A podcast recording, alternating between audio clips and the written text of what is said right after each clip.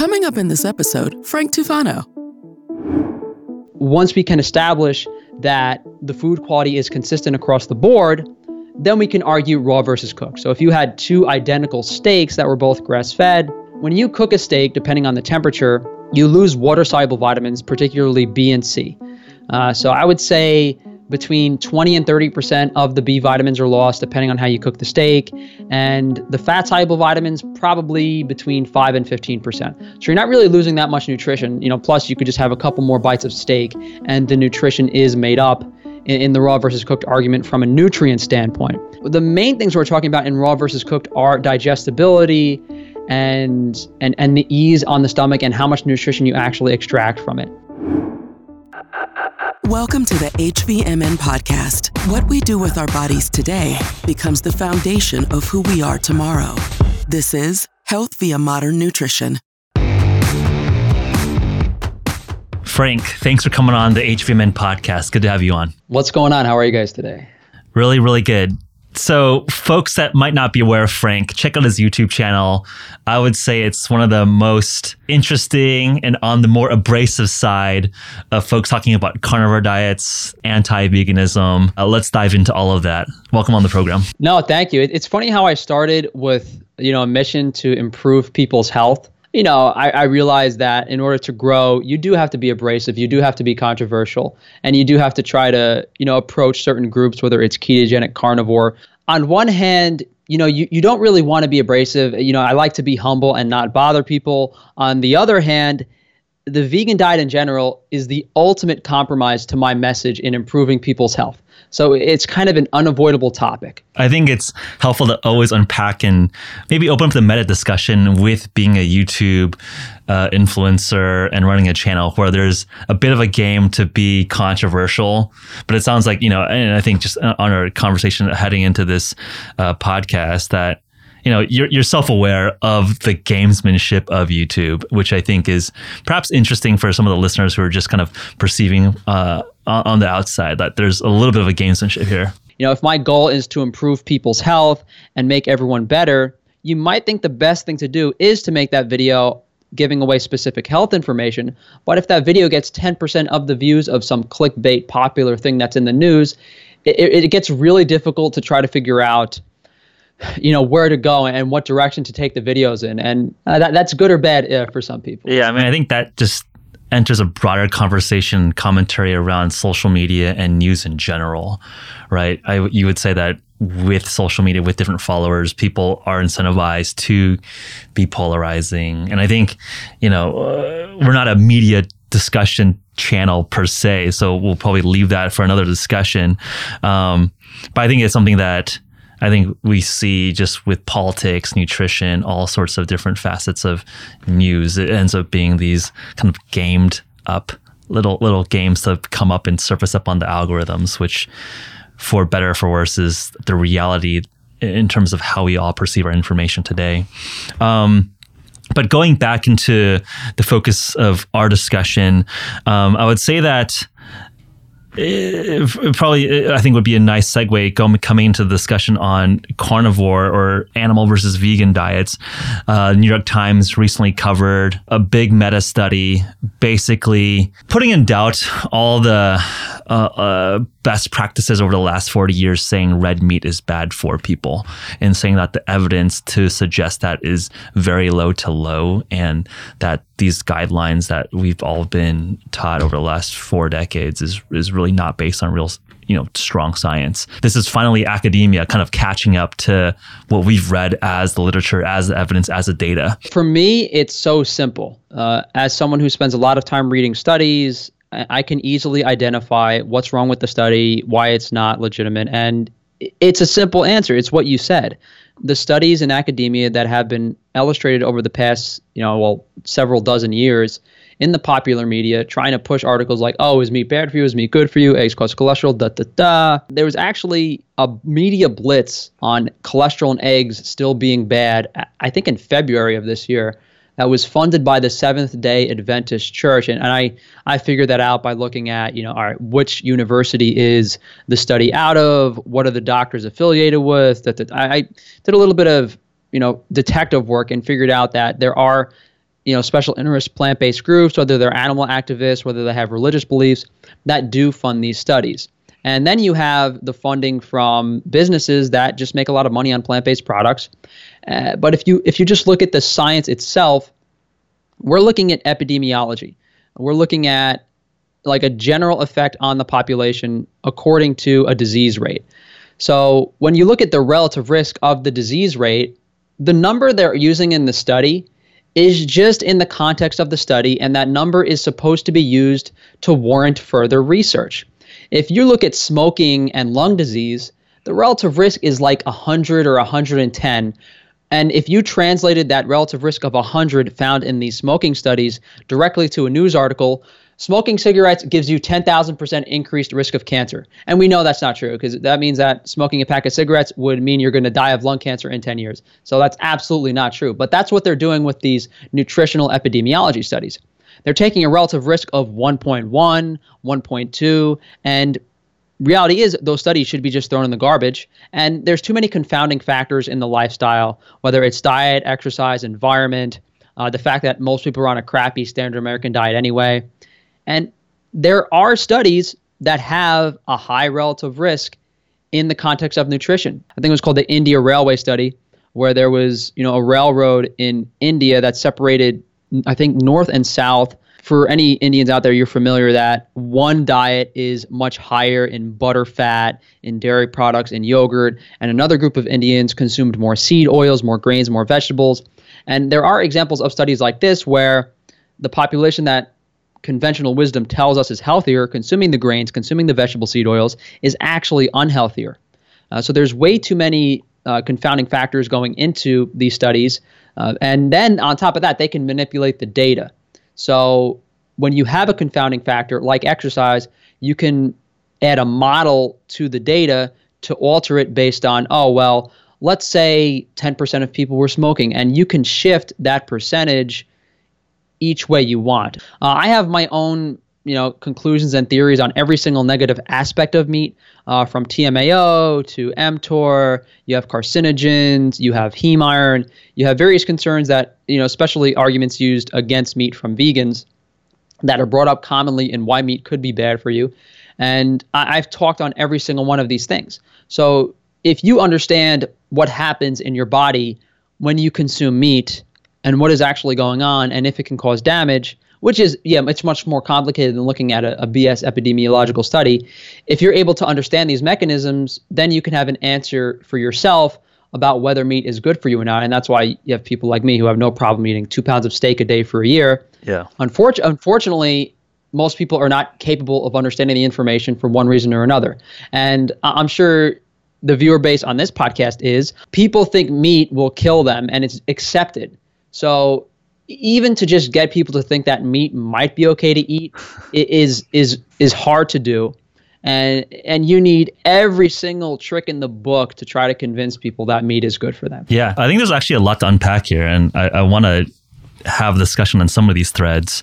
Um, one thing that I think I'm a little bit more conservative than you on is the role of epidemiological studies or observational studies. I think you're absolutely right on the confounding factors. I think within the Western context, when people do eat red meat, it's oftentimes with burgers, with fries, with soda, with alcohol, with their beer, right? It's like at a barbecue or fast food. And then if you look, and I think you reference India's study, and I think there's a lot of other East Asian cohort studies where uh, red meat is associated with better health span, better lifespan. But I wouldn't say that's necessarily all BS. I'm, I'm curious to have a dialogue here. I would say that I think what you touched upon, one, the relative risk, the hazard ratio is really astute, right? Like the r- relative risk ratio of cigarettes and lung cancers way bigger than anything with red meat. But I would say that too, that it's really, I think the role of observational studies is hypothesis generation, right? I think there's some signal there can we run a randomized controlled experiment to actually find out the mechanisms? And I think that's where mass media and I think where academia has failed a little bit because it's too expensive and too intense to run a meat study on thousands of people for 10 years to really tease out effect sizes. So I think the research world has kind of been like, okay, no one's going to fund this. It's kind of too expensive. Let's just make the headline of best practices, which I think they try to do out of good intent. I think they thought that the observational studies gave them some hypotheses, but I think they just stretched it a little bit too far. Where now it's like, I would say speculative hypothesis is now becoming uh, theory, and then the, I think the monetary interests of food, uh, like vegan and plant protein companies, come and just turn this into like the dogma. That's like my little nuanced take of I think what you're talking about with observational studies. But I think overall, I agree with the core premise of, of your thoughts there. Yeah, it makes you wonder why they don't take it a step further. Uh, yeah, I mean, there is some interesting stuff that you can look at. There was a, a Finnish study where, and these studies are typically done in like mental asylums or, or places where the meals are very controlled. Mm-hmm. Uh, they fed one group of people a diet high in plant based linoleic acid for a period of time, and the fats and the lipids in their body literally turned into linoleic acid. You know, so normally a person's fat composition, their lipids, their triglycerides, all the fat fats in their body, you know, are supposed to be about less than four percent linoleic acid. But if you feed them soybean oil, canola oil, whatever seed oils in large amounts over a long period of time, it increases. But the reason I'm bringing this up is because that that had nothing to really do with the study. The study was on how it affects heart disease. Mm-hmm. But in that study, I found out a mechanism that explains a lot of things. It explains why short-term risk of heart disease is lowered, but why long-term mortality risk isn't lowered. So when you look at these studies, when you actually you can even identify some of the mechanisms in the study itself that they don't even mention or, or consider. A lot of times they do, but sometimes they don't. Yeah, I'd be curious to dive into that mechanism a little bit. So I think you're probably referencing kind of you know plant-based fats which are higher in omega sixes and I, I, I, I, am assuming that's something to do with omega 3 to omega 6 ratio there so this is my uh, hypothesis on heart disease and this was brought to me by uh, tucker goodrich I think it was a podcast with Tucker Goodrich and Ivor Cummins. Mm-hmm. And Tucker Goodrich brought up that when you consume linoleic acid, and, and linoleic acid is the form in certain plant fats, uh, not to be confused with uh, alpha linolenic acid, uh, which is different, not to be confused with, uh, there's also arachidonic acid, which is the animal omega 6, I believe. Uh, but the point is, this linoleic acid that occurs in mostly vegetable seed oils, uh, like canola oil, soybean oil, rapeseed oil, uh, peanut oil, a bit smaller amounts. And it's high in foods that you couldn't really obtain in nature as well, like certain seeds, like flaxseed, uh, not flax seeds, um, maybe like walnuts, uh, almonds, certain nuts and seeds are very high in linoleic acid. But the point is, these foods that are high in linoleic acid, we couldn't really naturally consume them in large amounts, and they wouldn't comprise more than about 4% of our total fat calories. Mm-hmm what Tucker Goodrich explained was when a certain percentage of linoleic acid is exceeded in the fat cells in your body, whether it's cholesterol or triglycerides, any lipids, they start becoming inflammatory. So here, here's an example. So a cholesterol particle is now composed of linoleic acid because you've been consuming plant fats for a period of time. That cholesterol particle, as a normal physiological function, enter cells to deliver nutrients and cholesterol, as cholesterol is a building block of all cells. But if it's composed of linoleic acid, the body no longer recognizes it and it actually attacks it. So you can imagine that cholesterol particle getting stuck when it's trying to deliver something to an endothelial cell in the arterial wall. So it gets attacked. Um, the body is essentially trying to, to detox the linoleic acid. It becomes inflamed. Your body can't deal with it. Uh, so, so the basic hypothesis of linoleic acid is that it makes all the lipids, the fats in your body inflammatory, and your, your body has an immune response to that. That can lead to things like heart disease and stroke, uh, mitochondrial damage, uh, cell death. And it's believed, uh, at least according to Tucker, that a lot of modern diseases can actually be attributed to the presence of these omega 6 plant fats in various tissues in the body, uh, whether it's panc- the pancreas, the liver, uh, there was one interesting study where they fed rats alcohol and a fat. When they fed the rats alcohol and animal fat, I think it was either lard or beef tallow, the rats didn't develop fatty liver disease. But when they gave the rats alcohol and polyunsaturated linoleic acid based fats, mm. uh, some type of vegetable seed oil, they did develop fatty liver disease. So there's an implication that high amounts of linoleic acid in the diet are one of the the biggest issues right now uh, for people. And it, I mean that's both a combination of you know the unnatural amounts of seed oils and how cheap they are, and also a lack of omega-3 fats in our diet. Yeah, and I think again, if you want to talk from observational level, I think that's an interesting hypothesis to test, right? I think that's what a lot of I would say folks in the keto or carnivore community are really like identifying. Okay, soybean oil consumption has literally went from like sub 1% of the standard American diet to now being upwards of 40% of calories daily. Like you just look at the food packaging of every single uh, consumer packaged goods that we can see at the store. It's like soybean oil or canola oil. It's like the one or second biggest ingredient in all the foods that we consume. So yeah, and I think it's like it's like interesting data points for yeah. Now your your adipose tissue is literally heavily linoleic acid driven, which in the past through our ancestral nutrition would have been much more omega three uh, with from fish or from uh, animal protein, which is. Uh, again, not to say that this is a smoking gun randomized controlled trial. But I would say that the associational hypotheses generated from that observation is just as valid, if not more interesting to look at uh, compared to some of the red meat data. One thing that I want to unpack and let's I want to do this nu- with nuance and, and, and care is the vegan I, I want to say propaganda, but I think the vegan story that I think confounds and combines the moral argument, the environmental argument, and then the health argument, as well as I think what you're referring to, which is that if you talk or or bring doubt to that mainstream story, people think you're an anti-vaxxer, people think you're insane, people think you're like a climate change denier. But I think that there's this weird subtext that if you bring doubt to the red meat animal protein story, you're kind of pushed into that bucket where you're just some conspiracy theory type person. And I think that's an interesting social cultural place that we find ourselves at. The second you question authority, that's where people start labeling you as a quack, as crazy. And I was just reading an article yesterday. Uh, U.S. government or something now admits chemtrails are geoengineering, and people that you know people used to think chemtrails were just bullshit and, and conspiracy theories, and now they admitted it's true. So whenever you do question that authority, you are labeled as a quack, as crazy, because th- there could be truth to it, there could not be truth to it. Uh, but one thing that I talk about on my channel fairly frequently is EMF, radio frequency radiation from cell phones, from routers, from modems. And I'm like, listen, I'm not going to sit here and try to convince, because even my brother, who's a physicist, doesn't believe in it. And I told him, all right, put a modem next to your head and sleep next to it for a week and tell me how you feel. And he didn't want to do it. So th- there's definitely an element to people being skeptical about modern things, especially when they've accepted them for such a long period of time. And compromising those would compromise things they do in their day to day life.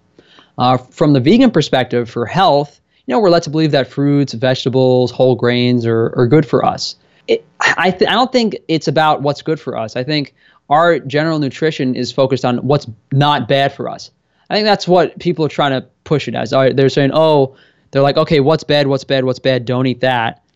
Let's eat the fruits and the vegetables and the grains.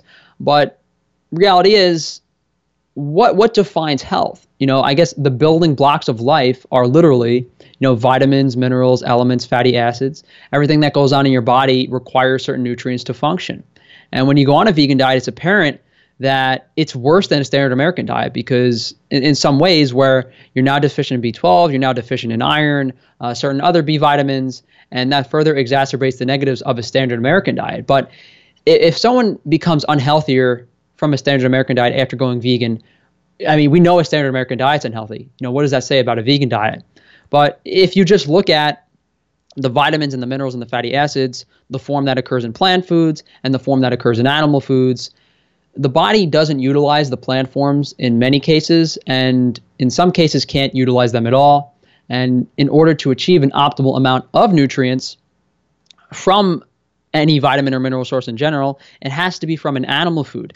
And this is observed, uh, especially in like Weston Price's work, uh, who was a dentist in the early 1900s, who noticed that every single indigenous tribe, every group of our hunter gatherer ancestors, consumed a certain percentage of their calories, average about 55%, from high quality animal foods. So, yeah, you might have one group of people that ate rye bread for a large percentage of their calories. You might have one group of people that were still foraging for thousands of wild plants in the forest. But the one consistency across all groups of human beings is the presence of animal nutrition, whether it's shellfish, dairy, uh, meat, fish, you name it. Animal nutrition was always present in human diets. And th- there is a definite parallel to the decline of even in documented history the decline of brain size as as we go into agriculture as we reduce uh, the amount of nutrients in our diet. And, one thing that you know if we were ruminant animals herbivores they have specific gut adaptations and organs that allow them to extract nutrition from plant foods whether it's a specific organ or whether it's a type of bacteria or microbe in their gut. Because when a cow eats grass it's literally like a human eating beef fat that's the analogy you have to make when when a cow eats grass, it has microbes and certain enzymes in its stomach that essentially puts the cow in ketosis. Yeah, multiple stomachs, right? Like multiple stomachs and fermentation chambers essentially in their stomach lining. If you look at our gut versus a cow's gut, completely different. Our guts look much more close to like a wolf's gut, which is a facultative, which is a which is a carnivore. I mean, I think just riffing off of your point there, I think and I think this is what concerns me, which is I don't think any serious academic or researcher would say that humans evolved to be vegan. Right? Like that would be like more insane than that that would be I think an insane scientific proposition. And like if you look at if you Google like PETA's claims on the origins of human evolution, they'll say that humans evolved to be vegans, and it's just like that's what's insane to me. Where I feel like that seems to be a more accepted stance which is complete propaganda, complete insanity. And like I'm not a carnivore maximalist. Like I'll you know like I like I think that you can do carnivore safely. I've done carnivore for certain blocks of time as an experiment and enjoyed it. But I'm not going to say that okay, humans only ate meat as evolution. You actually type in humans herbivores into Google. From PETA it says, although many humans choose to eat both plants and meat, earning us the dubious title of omnivore, we are anatomically herbivorous.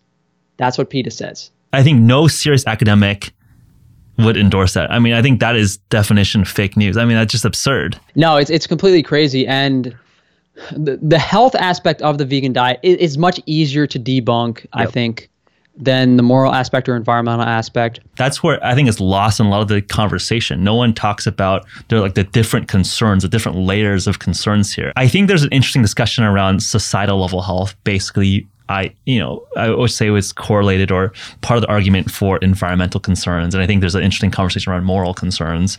Uh, love to hear your thoughts on on those two aspects. Yeah, the moral is really quick. So with any conventional agriculture, there is massive death just spraying herbicides and pesticides, killing trillions of insects, ruining the environment. Uh, when you actually till the soil, people say, yeah, animals get ground up in harvesters, but that's not the worst part of it. When you harvest those crops, you're killing their food source. So all of the animals that were living in those fields, those millions of acres, just starve to death. And after those animals die and starve to death, even if they don't, they're going to get picked off by predators like hawks, and because they lost their shelter as well. Mm-hmm. So there, there's massive animal death in any sort of conventional agriculture. And then you grow the food again, the population regrows to to even higher than it was before, and then they die again. So it's a never-ending cycle of death. And then vegans are going to try to argue, oh well, most grain consumption goes to animal feed, and the grain consumption going to animals is specifically byproduct and stuff that is usually not deemed adequate for human consumption. And there is still a large percentage of those grains going to human consumption. Uh, and we also have to keep in mind that animals don't have to eat grains. We can put them on pasture. The reason we have this current conventional agriculture model is specifically for profit. If anyone wants to argue there's not enough land to do this, there is. There's, uh, I believe there's 800 million acres of pasture land in the United States right now, more than that. And we're not utilizing the land properly. Uh, I think Joel Salatin is a great reference for this. Uh, if people are using the type of grazing systems that we see in uh, like natural ruminant animals and, and like bison roaming the plains, then this ties into the environmental stuff where not only is raising animals in this natural way harming less beings overall, but it's also going to be better for the environment. But what people, what vegans will never admit, and it's completely crazy, and they deny it, whether you buy that piece of broccoli or whether you buy that steak, something had to die to eat it. and you're placing the value on the life of you know millions of insects and small animals, rodents, critters versus one cow. And this is where it, the line gets really blurry.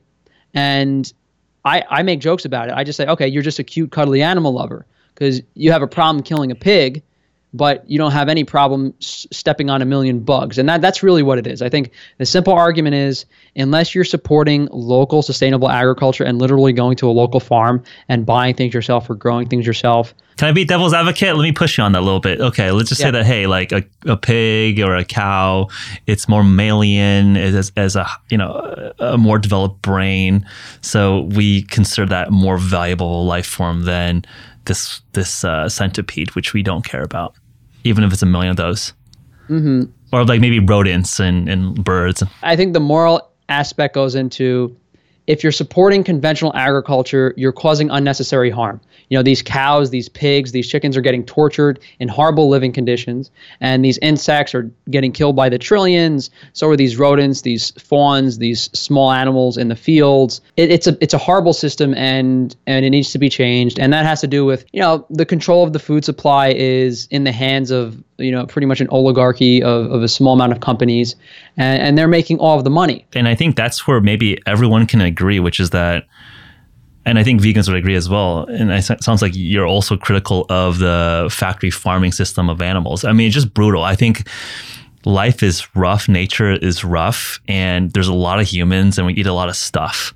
And we could either have food production be more bespoke, as you're mentioning, everything's pasture raised, everything's a lot more natural, but then it would be very hard to sustain a modern society of billions of people running around living in, in these metal infrastructure cities. So I think that's where it's beyond like a food supply question. It's kind of a cultural question. What, what are we valuing? Are we valuing human convenience?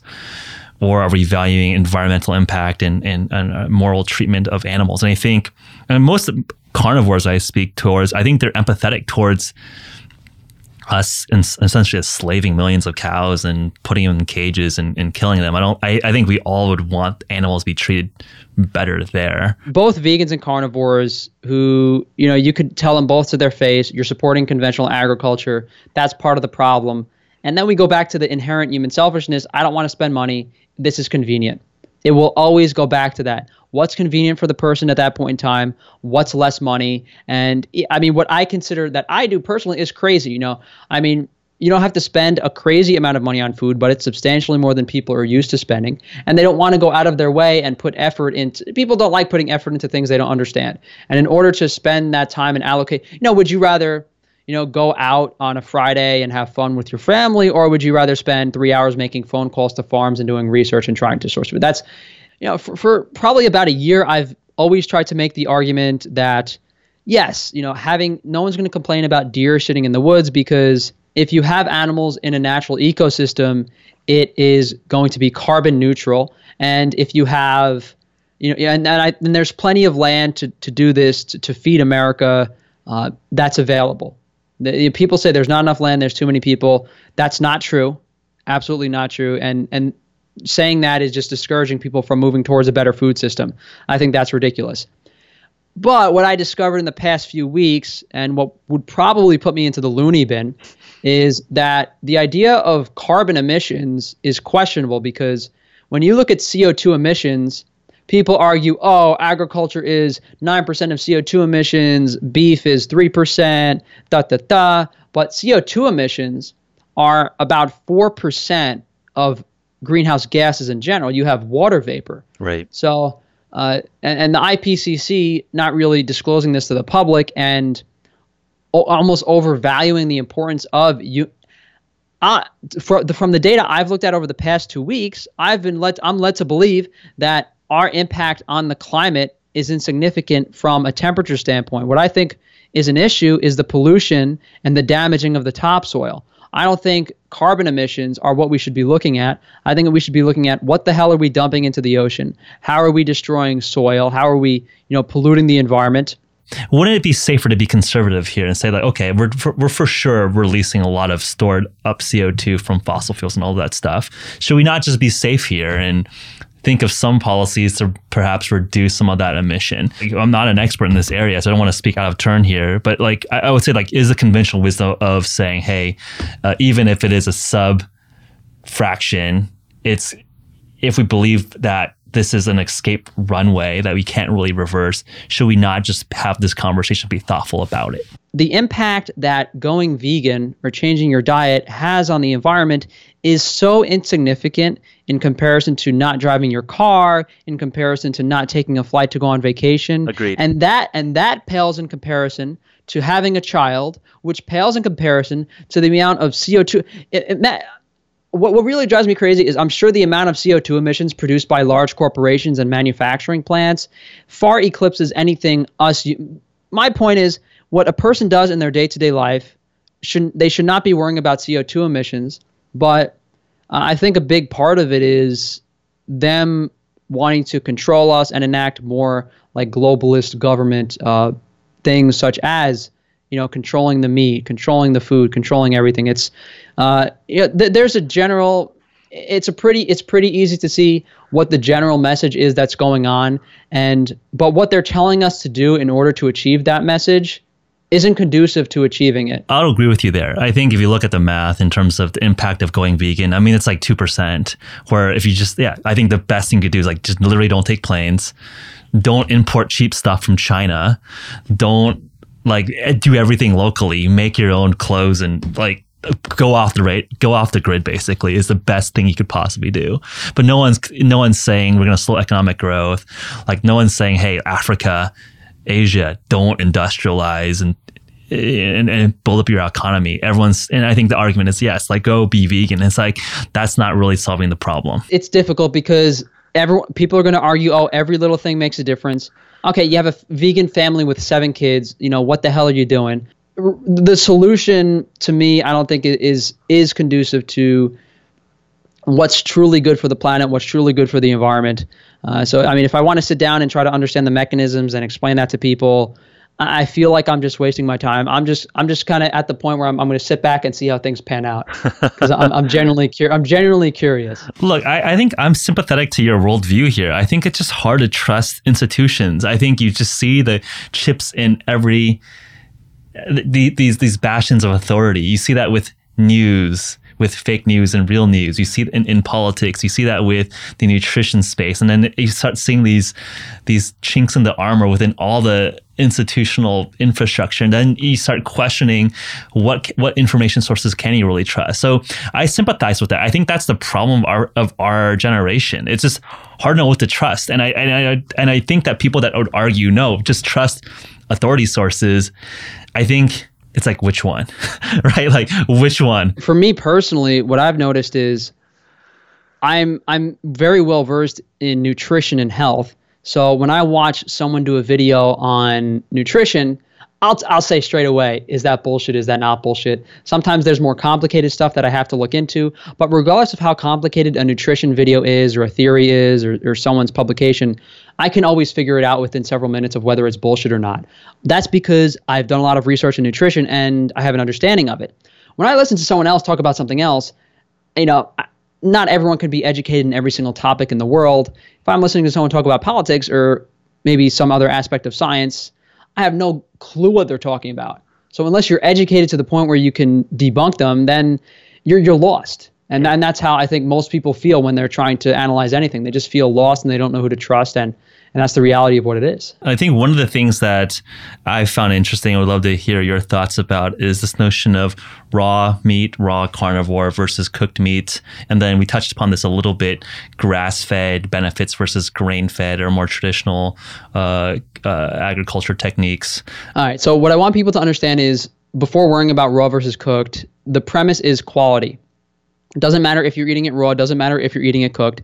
If the initial food is not of high quality, if it's not a wild caught fish, if it wasn't raised in a proper manner, it's not going to have a high nutrient content. The vitamins, minerals, elements, and fatty acids, and the omega 3 to omega 6 ratios are going to be off as well. So once we can establish that the food quality is consistent across the board, then we can argue raw versus cooked. So if you had two identical steaks that were both grass fed, when you cook a steak, depending on the temperature, you lose water soluble vitamins, particularly B and C. Uh, so I would say between 20 and 30% of the B vitamins are lost depending on how you cook the steak. And the fat soluble vitamins, probably between 5 and 15%. So you're not really losing that much nutrition. You know, plus you could just have a couple more bites of steak and the nutrition is made up in, in the raw versus cooked argument from a nutrient standpoint. You might lose most of the vitamin C, uh, but that's not too much of a concern as, you know, vitamin C is partially, you know, dependent on carbohydrate consumption. Uh, the main things we're talking about in raw versus cooked are digestibility and and and the ease on the stomach and how much nutrition you actually extract from it.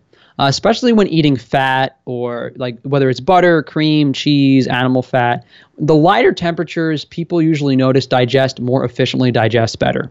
When you have a heavily rendered fat, uh, you know, the cell structures are broken down. It, it hits the stomach like a bomb, and your body can't really produce enough bile, enough enzymes, enough lipase to digest the rendered fats quickly. Mm. So, from a digestion perspective, you want to consider that raw is definitely easier on the stomach, and that you know, from a waste perspective, you probably would eat less raw food and feel more satiated, and you would also excrete less waste. Yeah, let's unpack that because I think a lot of the conventional teaching would say that okay, fire was one of the biggest innovations that allowed us to cook meats, cook vegetables, and render these foods much more bioavailable.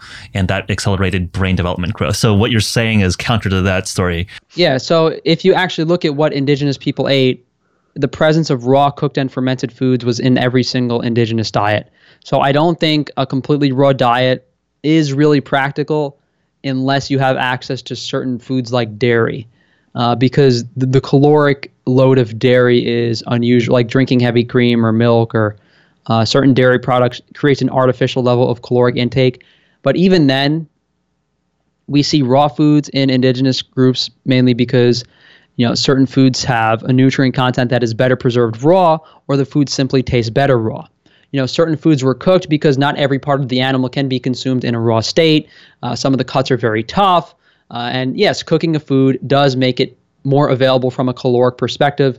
So, in order to survive in certain temperature gradients in certain parts of the world, you needed to cook your food.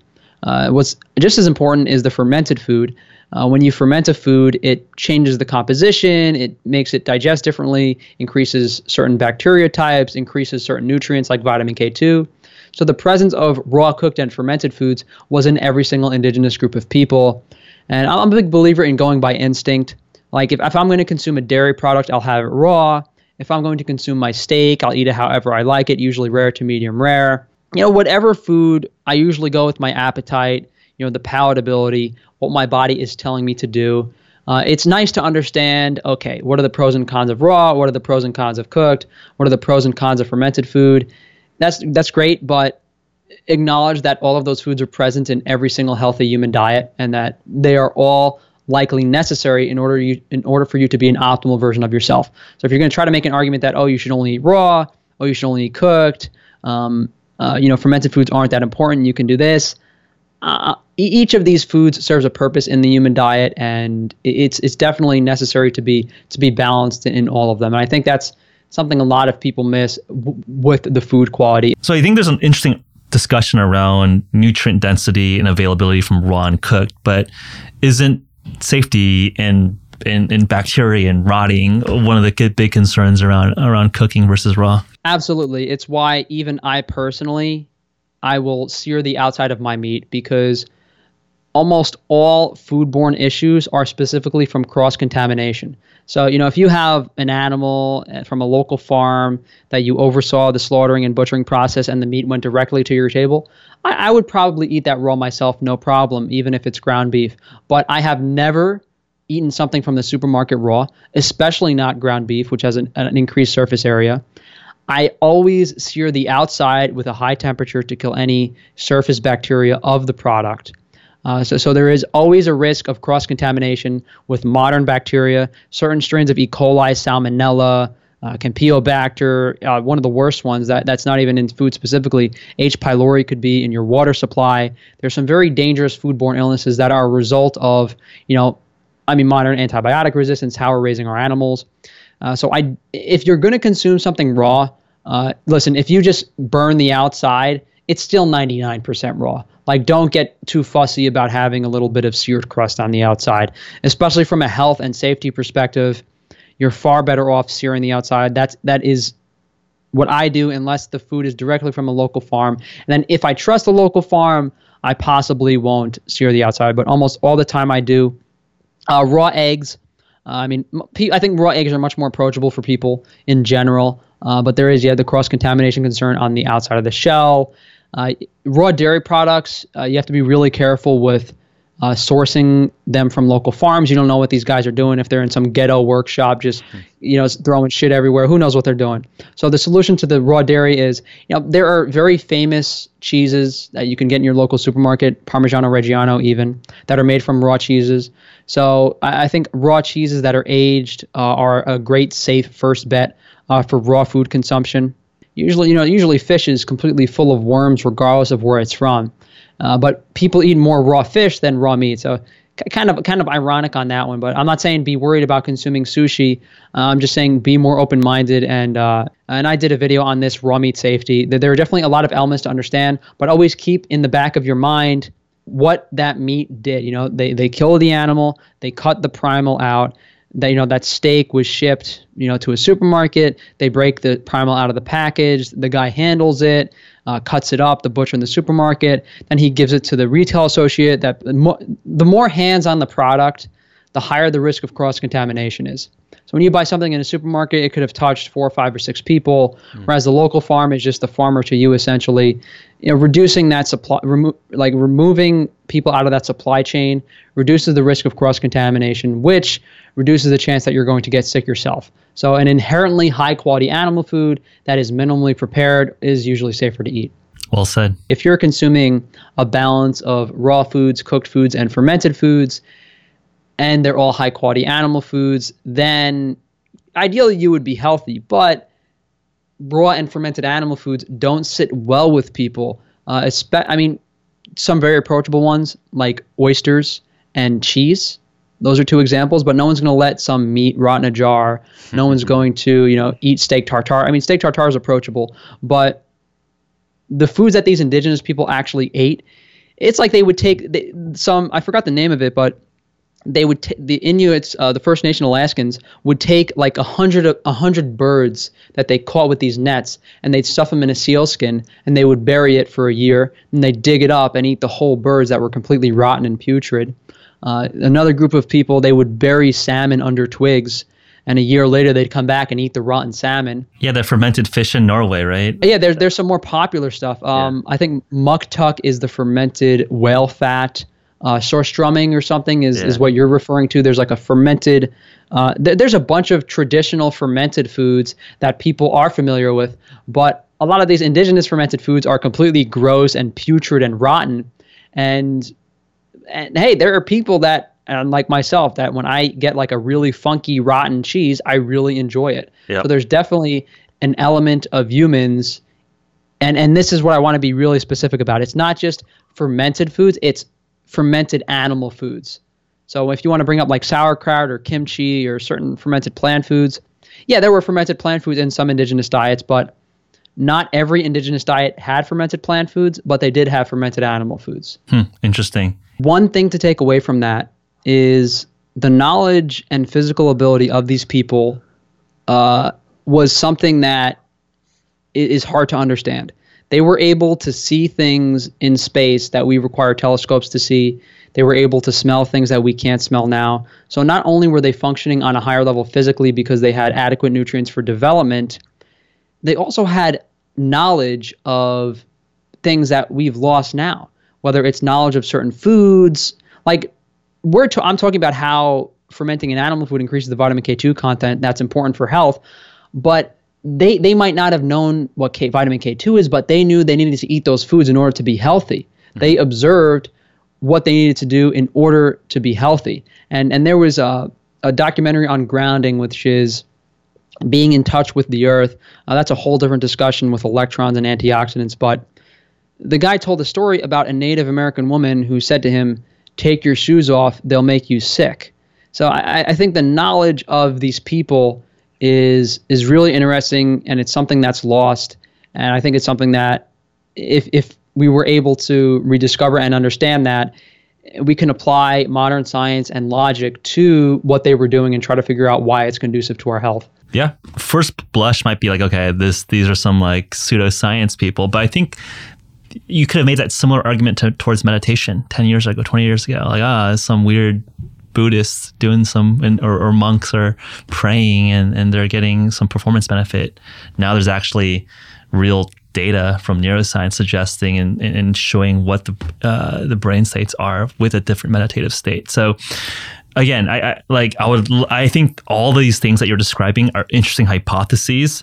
I think as good scientists, we should try to explain these with mechanisms of science. Uh, I'm sure people are curious about the grain-fed versus grass-fed yeah. grass-fed nutrient differences. If you're talking about steak, yes, you could just, I mean, you could just eat some fish to rebalance the omega 3 to omega 6 ratios that are going to be poor in grain fed beef. You know, if you're worried about nutrients in grain fed beef being lackluster in comparison to grass fed, then yes, you could just have some liver, you know, that. The, the nutrient and omega fatty acid profile of grain fed beef can certainly be accounted for, but we're not we're looking at the negative agrochemicals the pesticides the herbicides the estrogenic atrazine that can occur in conventional grain fed meat so it's not a matter of which is better. You know, it's okay, well, grain fed might actually be bad for you from a toxin or a poisonous perspective. Same thing with, you know, farm certain farm raised fish people don't want to touch because of the levels of toxins in the meat. So with our current food system and with how er, er, people don't care what they sell you, they just want to make money. I am inclined to believe, and, and this has been proven in many cases, that you know, if you're buying conventional chicken, conventional pork, conventional beef from the supermarket, the nutrient content of that product is probably the last thing you should be worried about. You should be more worried about what the hell did that farmer spray on his crops? What was sprayed on that corn and soy that was fed to that animal? Uh, what else was fed to that animal? Was it sick? Uh, it's it's crazy. Our food system right now is is so crazy, and I, I, it's really hard to imagine these people moving towards a better one. Uh, there was a, a, hashtag, I think it was a hashtag fair cattle trade, but basically all of these conventional farmers that are raising feedlot beef in the United States are getting taken advantage of by, you know, by the, the big beef processors. And, and these are the, the farmers that are receiving subsidies to grow cheap beef. And they're not making a lot of money for their cattle. They're selling, you know, a 2,000 pound steer for like three or four hundred dollars, and then that steer is being sold for two grand at auction, and then that meat is being sold for three thousand. So the meat packers and the meat processors are making more money off of this, and, and it's just become this whole operation of how can we input as little as possible and make as much money as possible.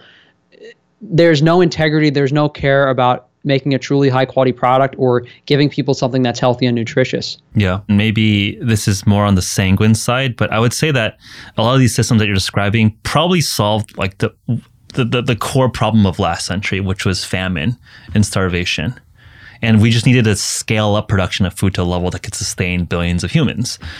And that might have been optimal at a societal level, right? We can sustain these mega cities with millions, tens of millions of people that aren't farming, right? Like farmers used to be 50 plus percent of our population's livelihoods. And now what farmers are less than 5% of a, a, country's labor force. What you're describing, I think might be really the, the crows coming to roost where we took all these shortcuts to scale food production, where it made it really, really efficient. And now some of these side effects are starting to come taunt us. And I think it's like, okay, can we help those food systems evolve. Like I don't think there are you know farmers are just there explicitly trying to screw people over. I think they're solving problems of scale. And now that we have scale, can we improve the health benefit for the individual? Maybe that's more of a benevolent way to look at the world. We know the reason that conventional agriculture started was essentially a money and labor and time thing. And we know that the input required to raise animal foods properly is much more substantial and and requires more effort on all fronts. We know that's the reason that conventional agriculture came to be. And the problem now is no one wants to give, basically. Yeah. You know, the, the conventional farmers don't want to give, big the the companies controlling production don't want to give. No one wants to give, but what really changes that is the demand for product. So when they see the demand for grass-fed beef go up, they will try to well, there's well, what's happening isn't what should be happening. Ideally, they say, oh, grass fed beef goes up and we can make more money on it. So, hey, maybe we put some cows on pasture and sell grass fed beef. What they're actually doing is trying to make money on it. So they're feeding cows corn stalks instead of that. They're they're blurring the rules and lines of marketing. Right, the grass finished beef versus they're trying to repackage their shitty conventional beef as grass as grass fed beef. That's what they're trying to do.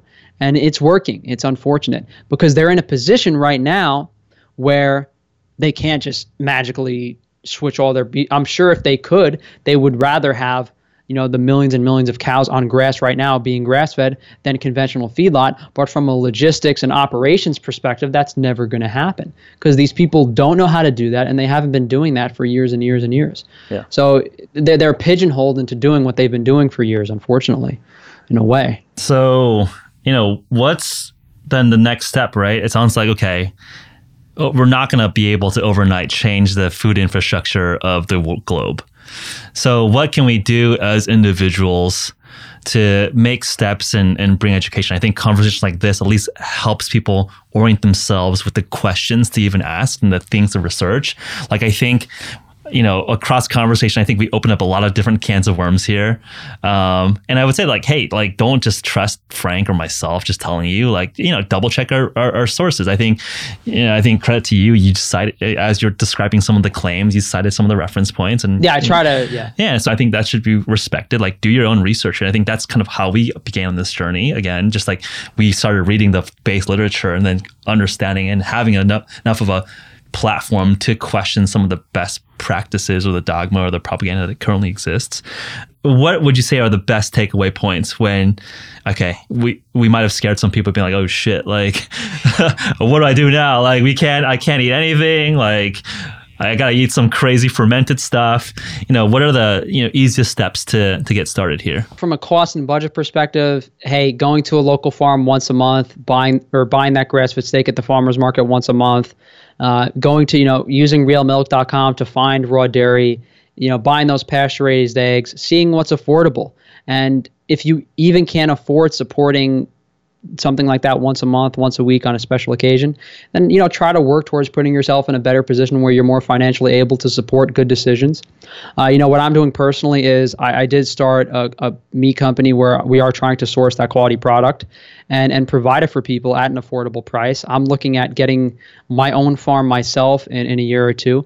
You know my personal and I think more people that understand this and are open to this, you'll have more people supporting this type of food production and you'll have more people getting involved in this type of food production. But from an actual nutrition and health perspective, yeah, I mean, you can check out, you know, it's like my videos, how to get started on the carnivore diet. You you can get all of your nutrients and and be healthy with just a handful of supplements and a handful of very specifically, you know, curated foods. Uh, and and if the budget, I feel like the overarching thing is here, budget can't afford it. You know, wild caught fish like mackerel, herring, very affordable, but you know most people don't want to choke down a pound of mackerel a day. They'd rather have a steak.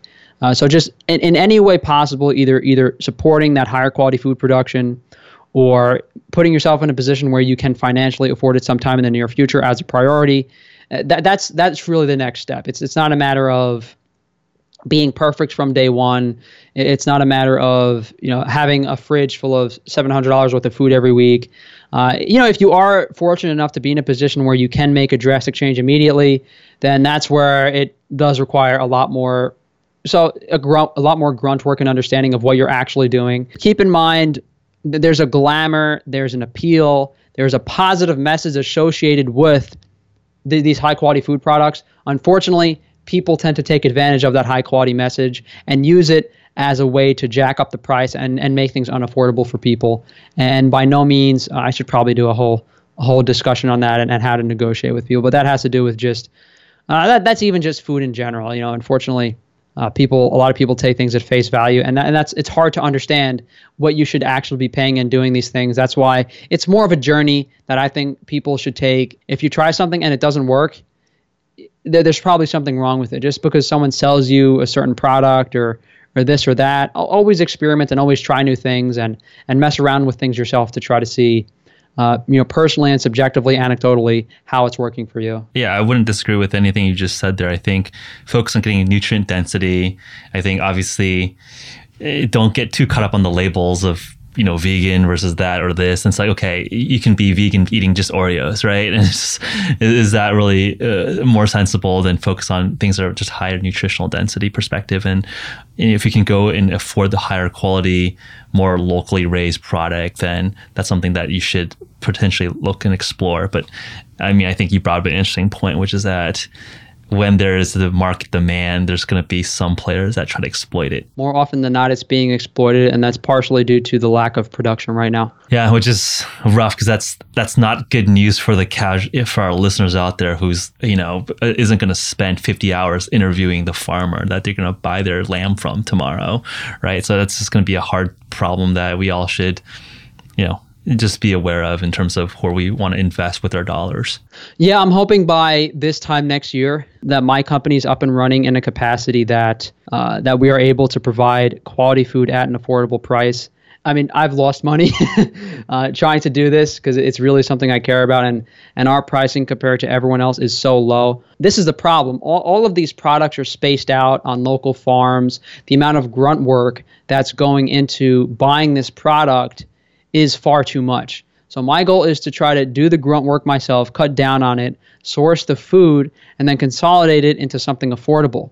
Right now, there are people doing the same stuff I am, except their prices are twice as much because uh, when you actually factor in, you know, business, labor costs, all these things, that's where it becomes expensive. That's why people are paying so much for meat, and it's unfortunate. I mean, yeah, it's it's not easy to run a business, as as, as you probably know. Um, so yeah, so we're looking forward to when you launch that project. What else do you have going on? You got the YouTube channel. What are your shout outs? Frankie's Free Range Meat is fully up and running.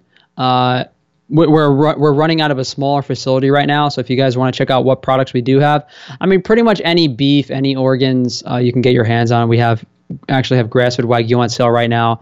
Uh, I do own uh, Frankie's Naturals, which is like a hygiene product company, like deodorant, toothpaste, moisturizing cream, lip balm, just products that are devoid of any natural pollutants. Uh, one thing I'm really excited about is uh, I'm going to be hopefully doing a steakhouse pilot soon. Hmm. Uh, so in New York City, we're going to go down and do a little. Um, this and this is something I saved up a lot of money for. I'm going to pay a production team. We're going to do uh, you know, just like something in food and in cooking, that's that's something I've always liked to do. So that's something I've really been looking forward to. You know, I spent a lot of time working on my YouTube channel for three years, and only really in the past few months I've actually done you know business ventures. You know, as, you said, you know, before the podcast, people are using. Uh, different means to monetize their YouTube channel, and and I just started doing that. So you know, exploring what I want to do, what I'm good at. Uh, but yeah, off the top of my head, meat companies up and running. We have the naturals products. Uh, looking forward to that steakhouse pilot and uh, possibly a book uh, in in a couple of months. Not sure what I want to title it. Not really sure what I want to talk about because I'm all over the place. Uh, but ho- hopefully this time next year, uh, in a way different position than I am now. Awesome. This is a super fun conversation. We covered a lot of ground here. Um, yeah, keep asking the questions and keep doing the research. I think we need more voices like yourself, just pushing buttons and questioning. Because I think that's what I mean. Ultimately, that's what science and and and, and hypothesis generation is all about. You, like, if no one's asking the hard questions and kind of challenging dogma, no progress can be made. So keep doing what you're doing, Frank. Thanks so much, Geoff. I'm looking forward to see if your viewers lose their mind as much as I do exploring this. If you're interested to learn more about HVMN visit www.hvmn.com/pod. Thank you for tuning in.